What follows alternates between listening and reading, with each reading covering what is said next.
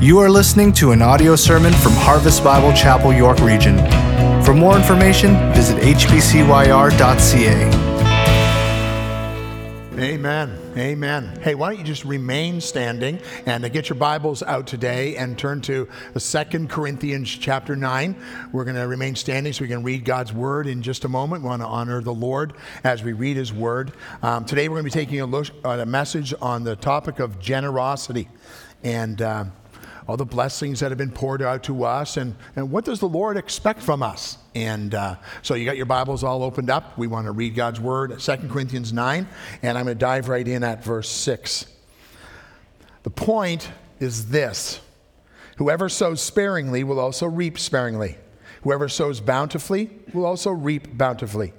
Each one must give as he has decided in his heart, not reluctantly or under compulsion, for God loves a cheerful giver.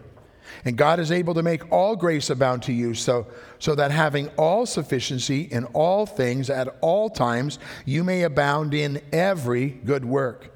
As it is written, He has distributed freely, He has given to the poor, His righteousness endures forever.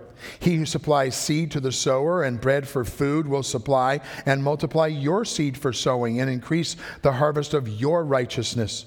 You will be enriched in every way to be generous in every way, which through us will produce the thanksgiving to God.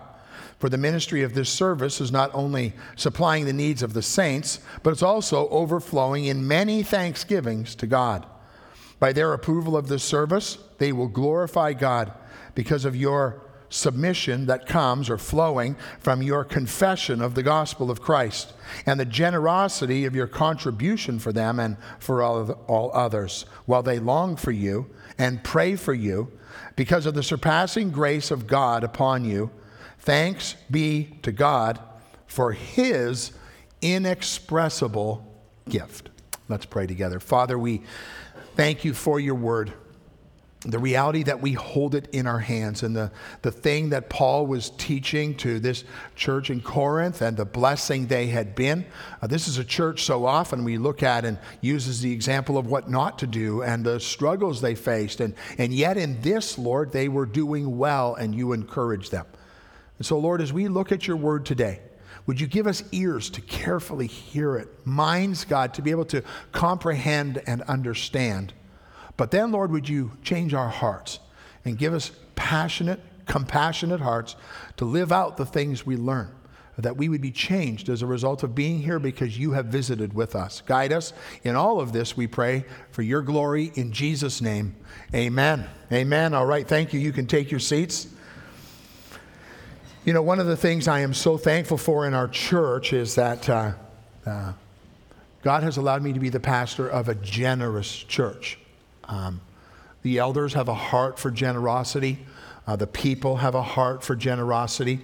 Uh, one of the things I've learned in Harvest World, as it were, was this sentence a generous spirit leads to multiplied opportunities. And it's true a generous spirit leads to all kinds of, of different opportunities that, that we would have and, and things that we can do. And I was just thinking about some of the things from our church. You've already heard the report about the Haiti offering and over $18,000 that came in. We sent that out last Thursday and over the weekend, um, over $18,000 that came in to help folks around the world in Haiti specifically who have faced a crisis.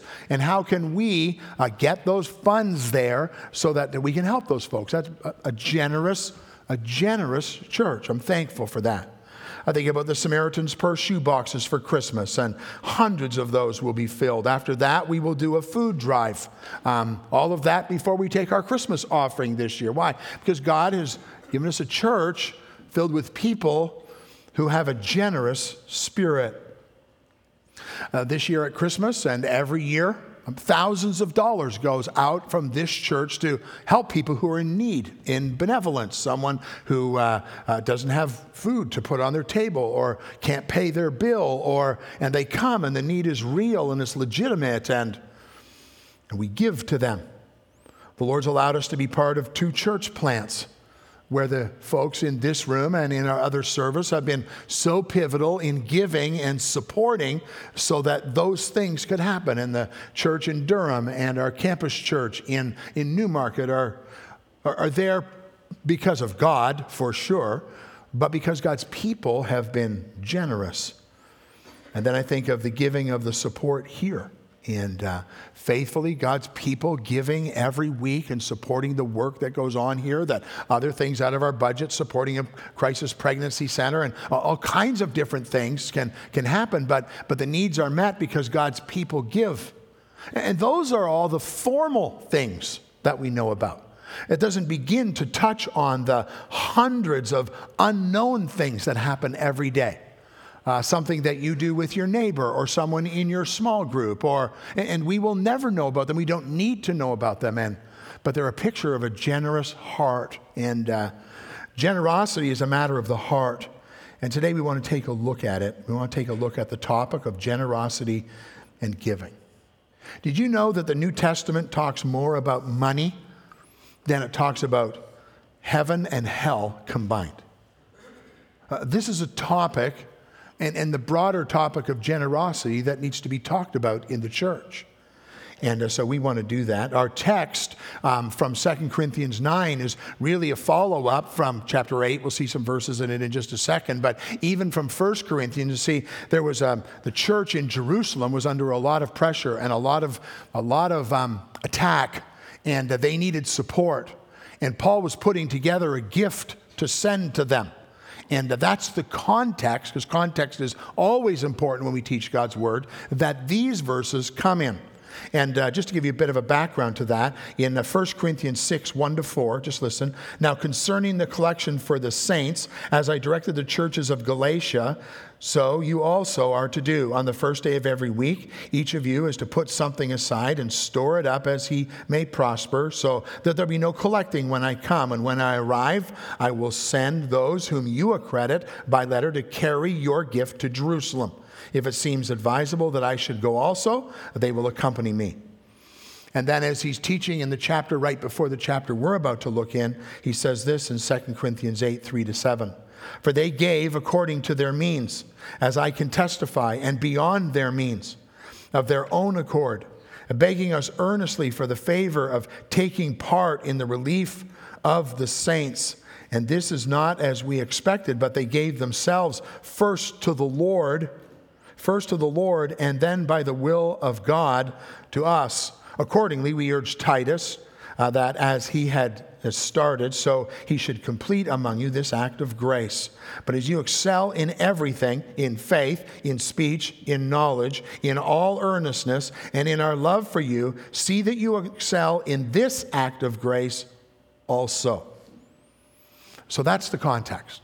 That's the context that we kind of set for what's happening now in 2 Corinthians chapter 9 and the context for which we need to consider where we're at in the, in the, in the whole area of generosity in our lives. And so here's the first thing we want to take a look at right out of the uh, uh, first verse, verse 6 there, uh, the bottom line of generosity. what's the bottom line of generosity? It says in verse 6 the point is this whoever sows sparingly will also reap sparingly, whoever sows bountifully will also reap bountifully. Uh, when I served uh, as a director of the conference center up north before coming to Harvest, there was a lady who served on our staff. She was the dining room hostess. Her, her name was Dorothy Budd.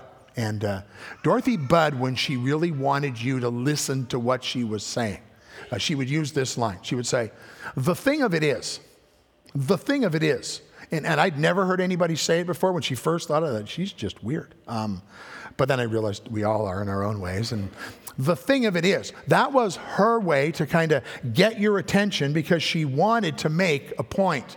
It's interesting that this uh, chapter in verse 6 starts out with, The point is this. This is a Paul's the thing of it is. You need to take note. You need to sit up and listen because there's some things I'm about to say that are critical, uh, that are important. And he gives us the law of farming. That's what he starts with. The point is this Whoever sows sparingly will also reap sparingly. Whoever sows bountifully will also reap bountifully. There's no such thing as a successful lazy farmer. Uh, farmers get up early in the morning, they work hard, and they go out in the field. And after it's all tilled and turned over and the seed is placed out, it's all done mechanically now, but uh, back in the day, uh, they would take the seed and they would throw the seed out. They would throw it out and they would throw it out and and, and they weren't to be stingy on throwing out the seed. If you throw out the seed in a stingy way, you're going to reap in a stingy way. That's what it says. It says, and they that sow, they that sow sparingly, you're going to reap sparingly.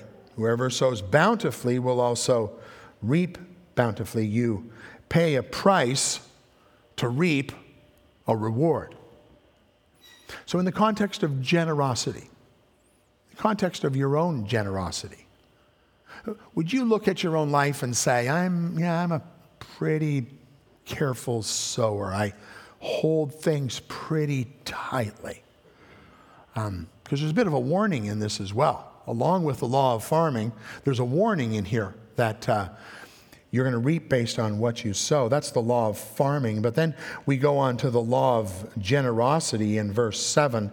Each one must give as he has decided in his heart, not reluctantly or under compulsion, for God loves a cheerful giver. So the first thing we need to see is in verse 7 is the first two words, each one each one. This whole topic of generosity is a personal topic that you need to consider. You need to think about your own heart in this area of generosity. Again, when people think about you, what do they think about you? Every church, every Christian should be a giver. Uh, whether it's a, a great size gift as the world would see it, or whether it's the widow's mite uh, we need to be people filled with generosity in each one, each one. So, three things about that I want you to see. Each one has to make a decision.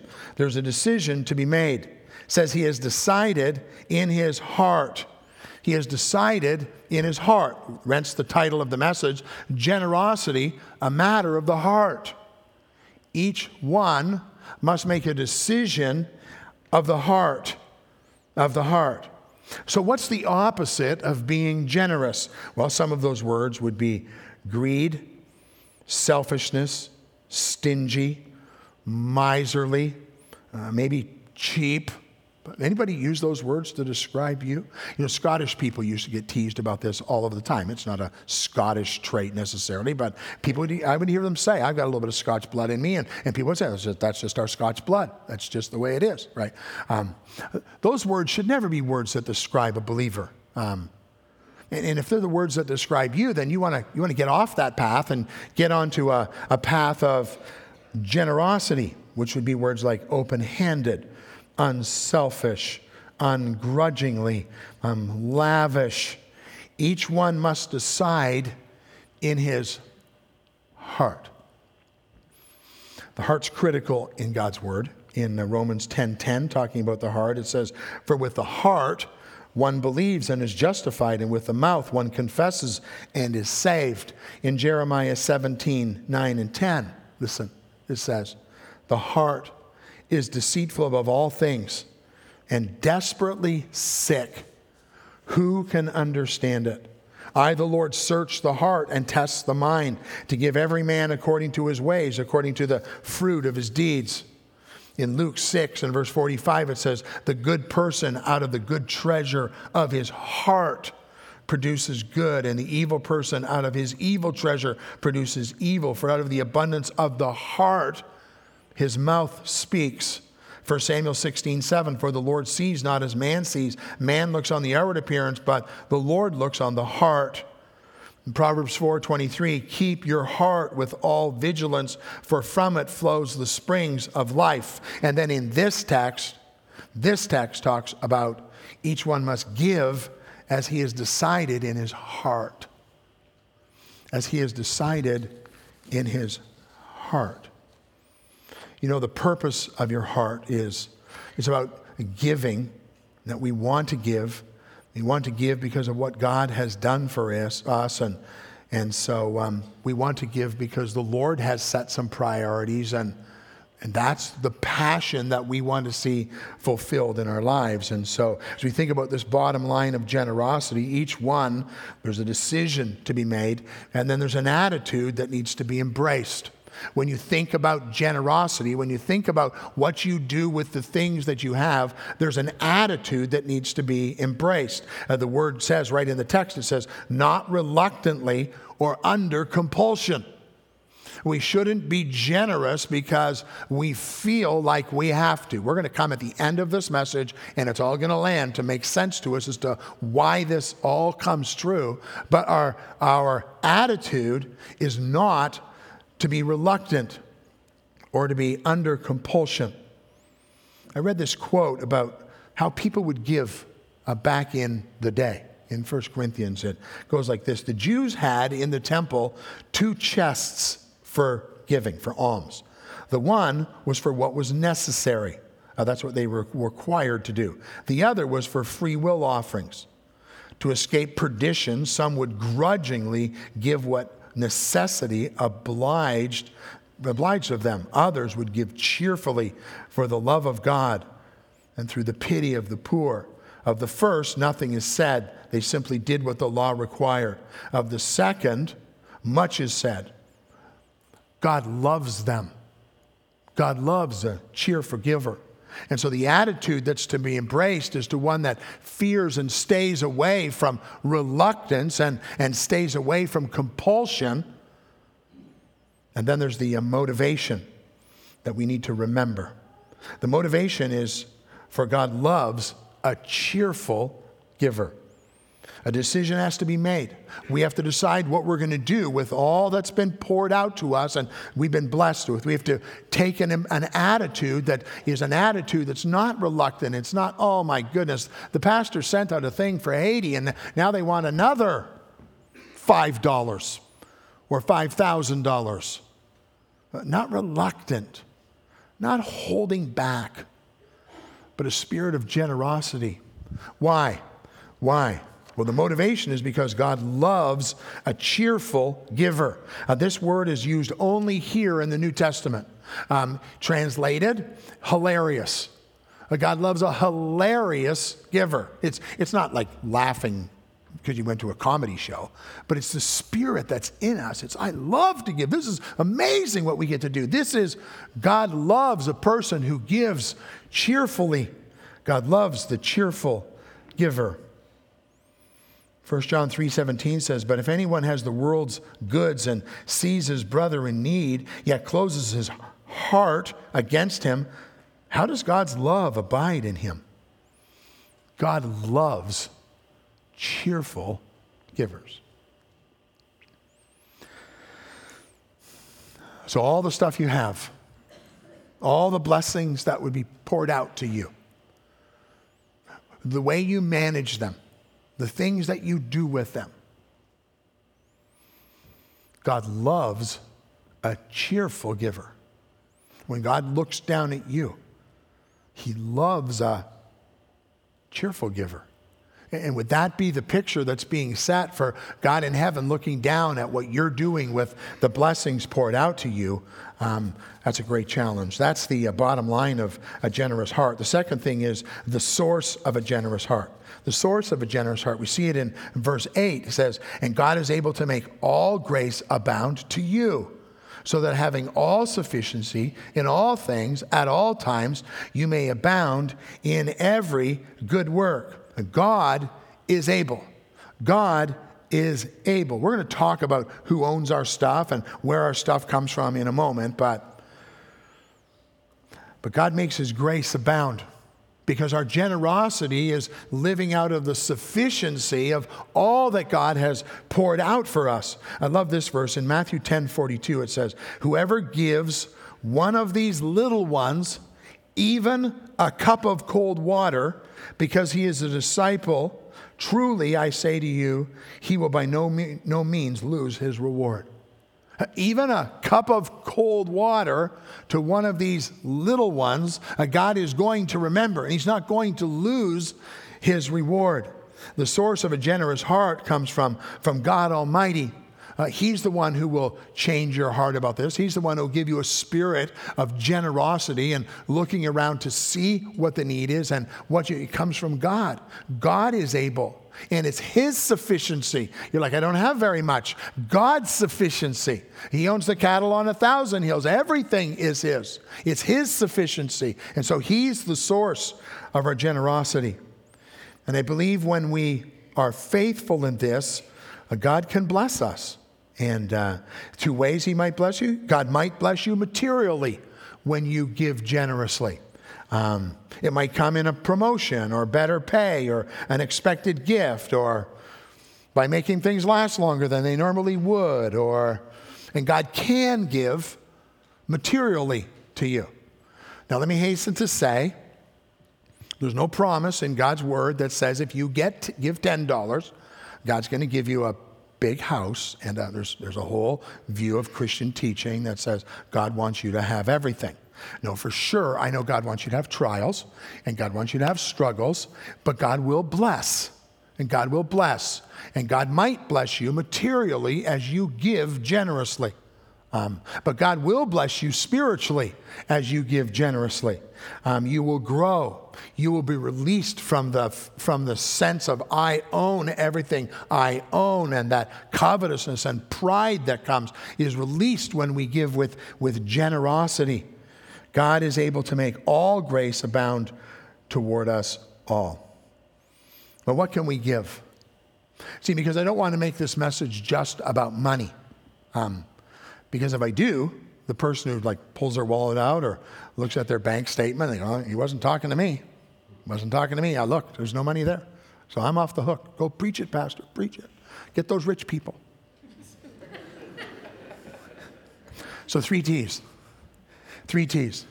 Here's the first one God wants you to be generous with your time. God wants you to be generous with your time. I checked, I did the math, I looked at the calendar, I looked at my clock. We all have exactly the same amount of time. All of us do. And God wants us to be generous with it, to use our time wisely, to get priorities in a good place. And so, for the person who's here today who, who may not have, maybe couldn't even write a check towards a, a Haiti project, but can serve the Lord in giving of time, God wants you to be generous with your time. And you have to look at priorities and you have to look at what's right and what puts God first. But our time, we all have the same amount. God wants us to be generous with our talent. We all have talent.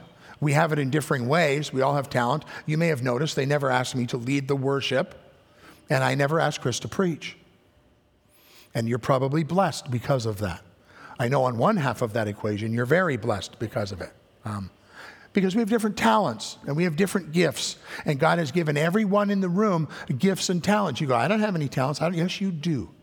Absolutely, you do. You have spiritual gift for sure, but you have talents and you need to use them. We, we had a um, step one last night, and some people who are new to our church, and, and one of the guys says, like, I'm an IT guy. Um, it, can the church use this ability? Of course we can. Whatever the gift is, whatever the talent is, and um, we all have it.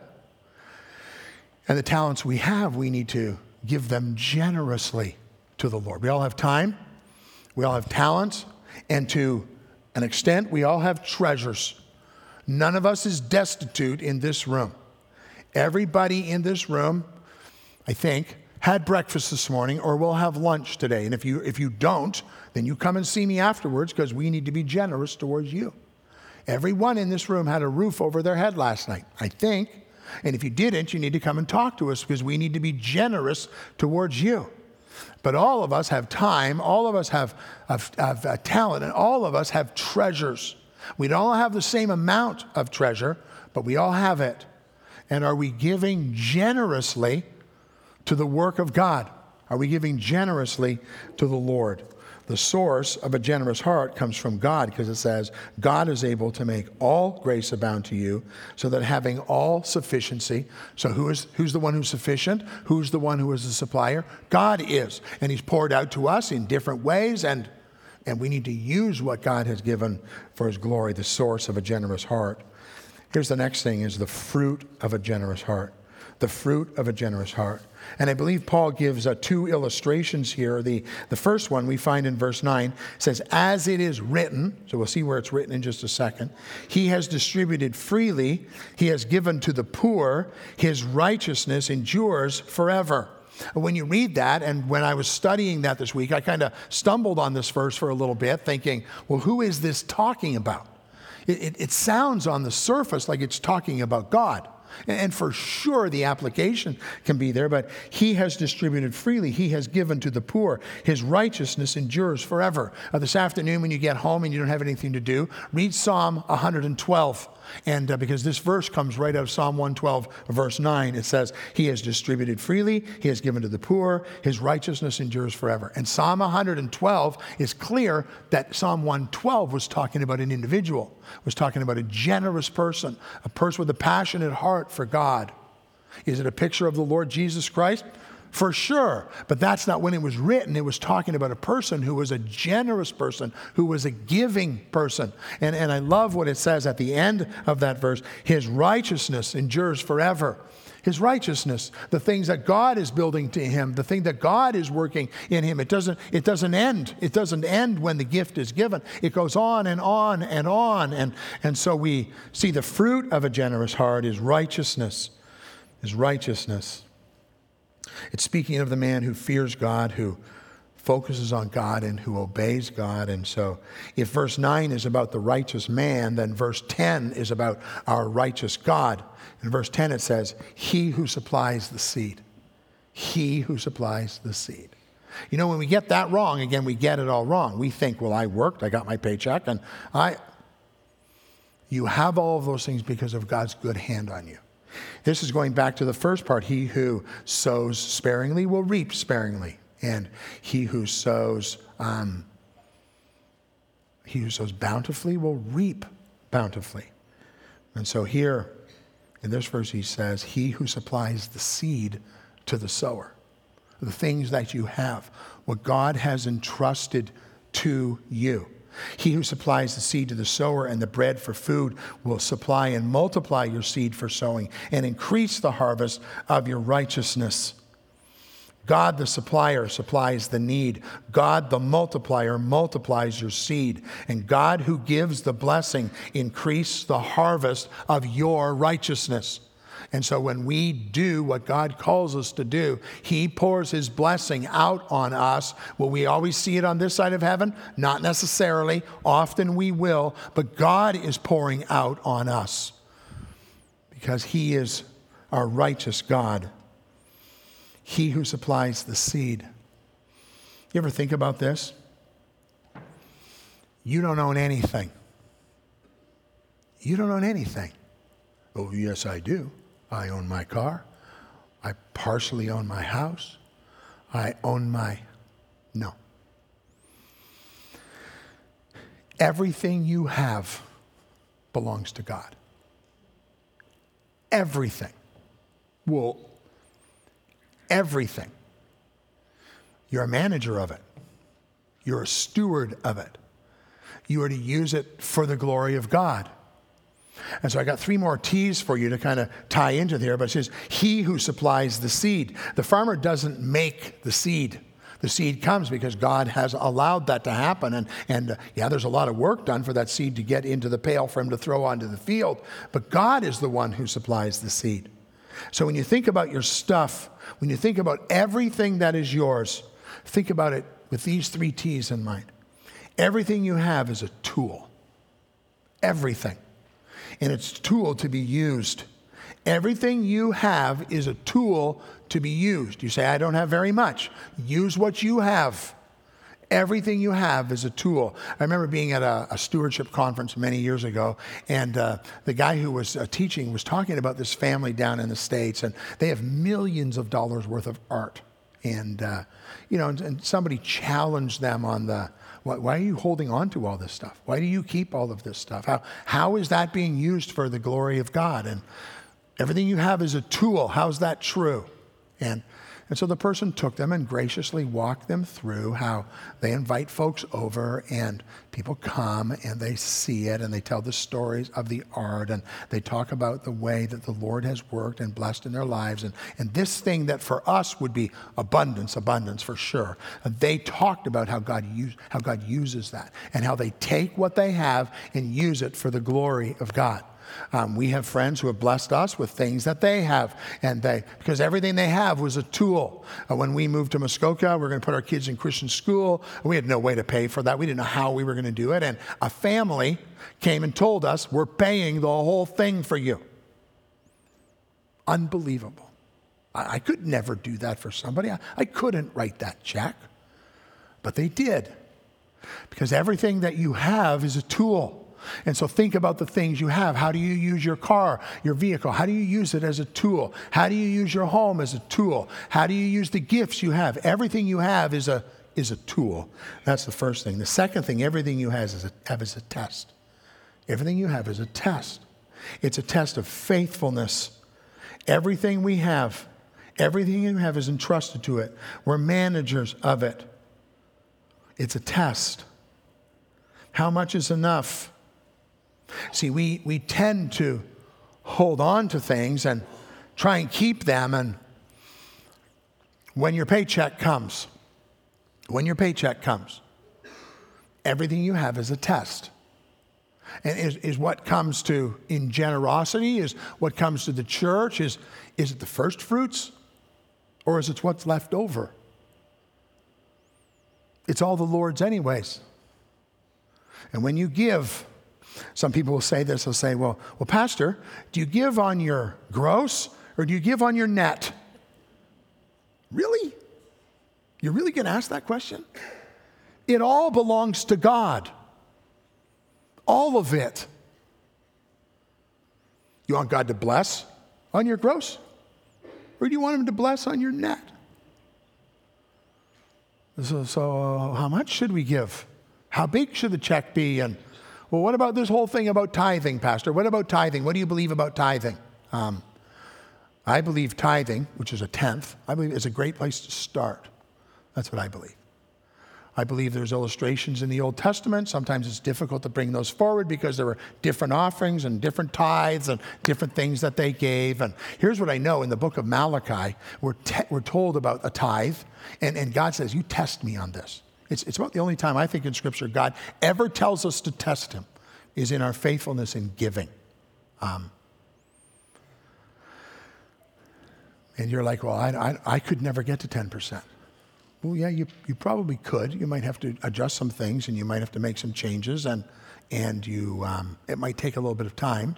Um, Sue and I purposed in our hearts and again, I don't want this message to be about me because there are people in our church who are probably far more generous than we are. But we did, we purposed in our hearts a long time ago that 10% would be the starting point. But then we wanted to grow that. We didn't want it to be that because it's not about 10%.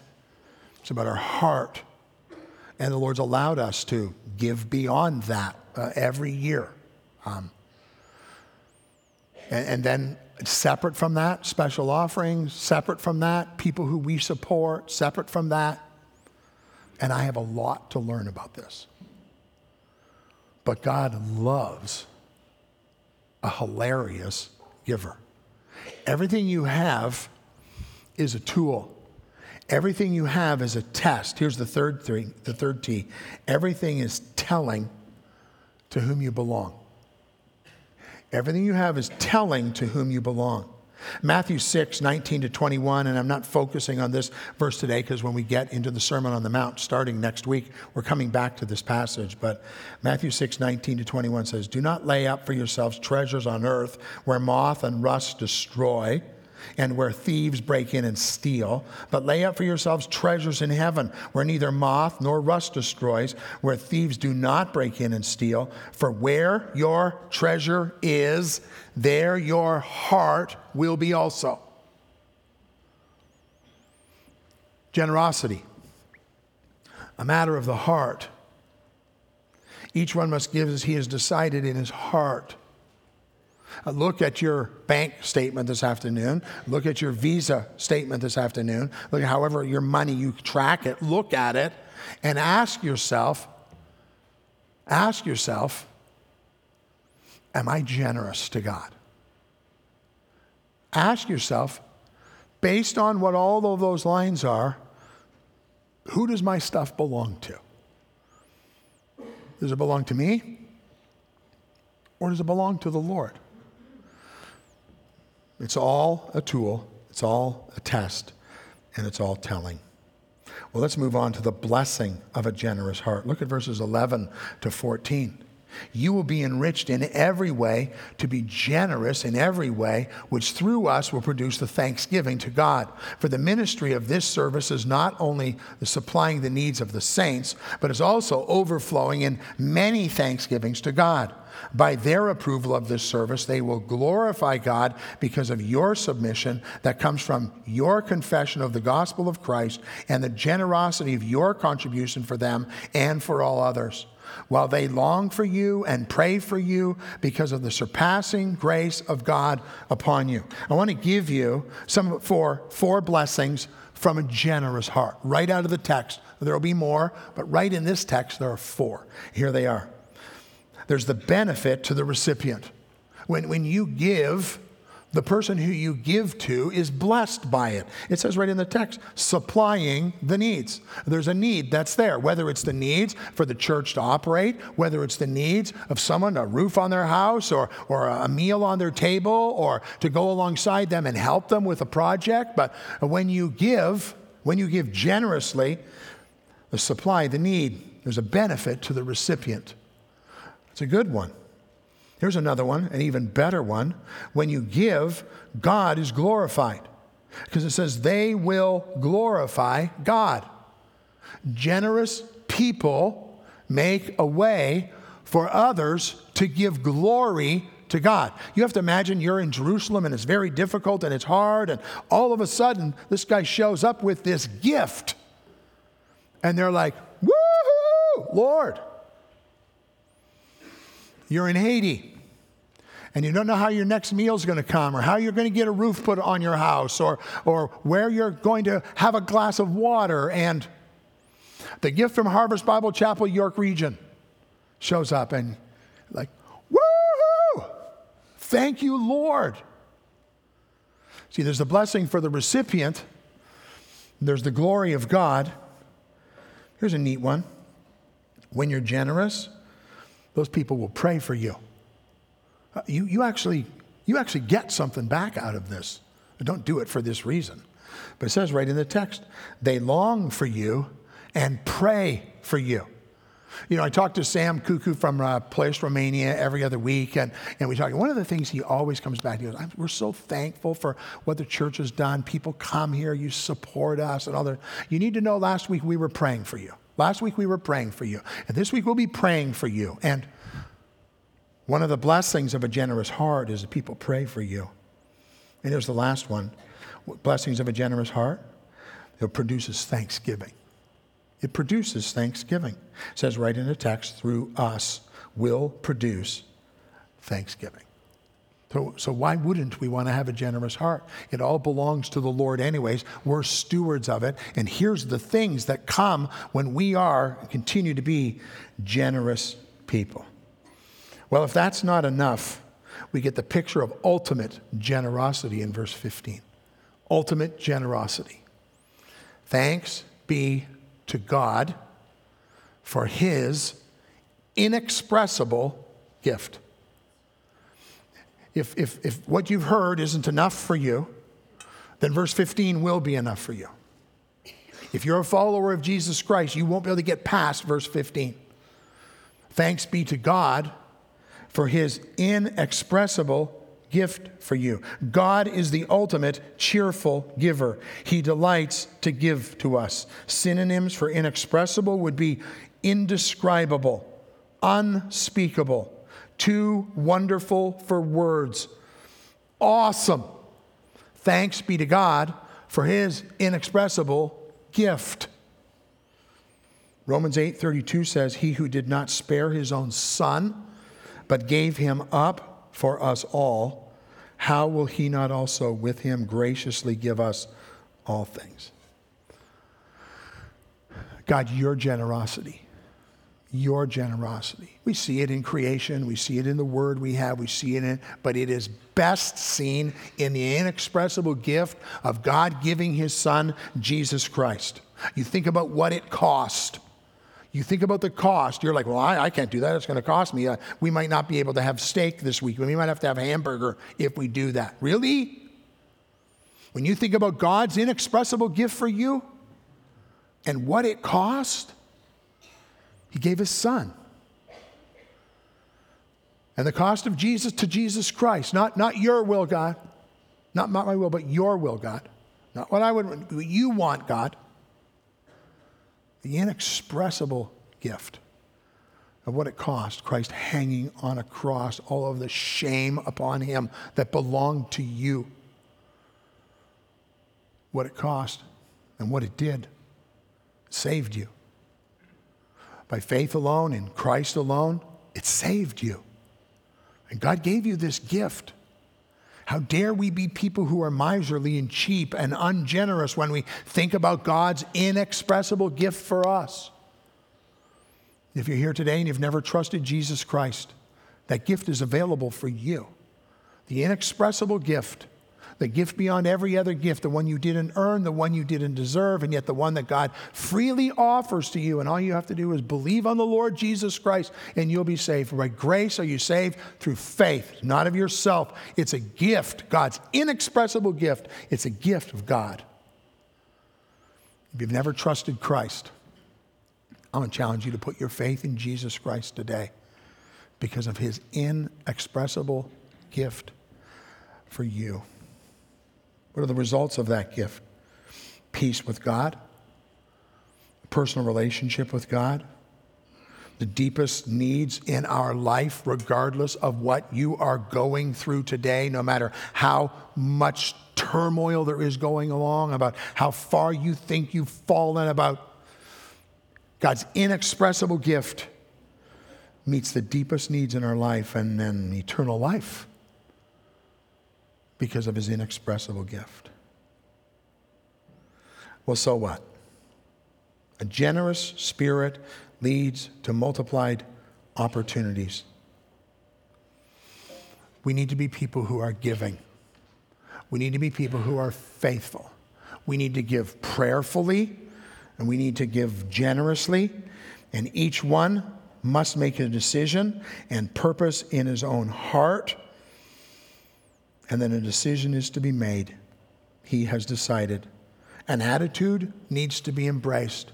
I will give, and I will cheerfully give, and I will love to give. And a motivation is to remember, be remembered. Because guess what, people?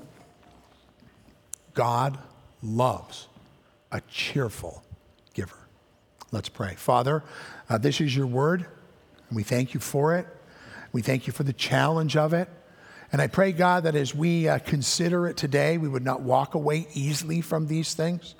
We would see the benefits, the blessings that are poured out. We'd see the things you've given to us. They're, they're all a tool to be used, they're, they're all the test of our faithfulness, and it's all telling of who we belong to. But Lord, would we understand that we shouldn't be doing this because we feel forced to? But rather we do it out of the abundance of the inexpressible gift that you've given to us in Jesus Christ. Would that be our motivation? Would that be our heart? When we consider all you have given to us, we be hilarious givers for the glory of our Savior, Jesus Christ. We pray these things in his name. Amen.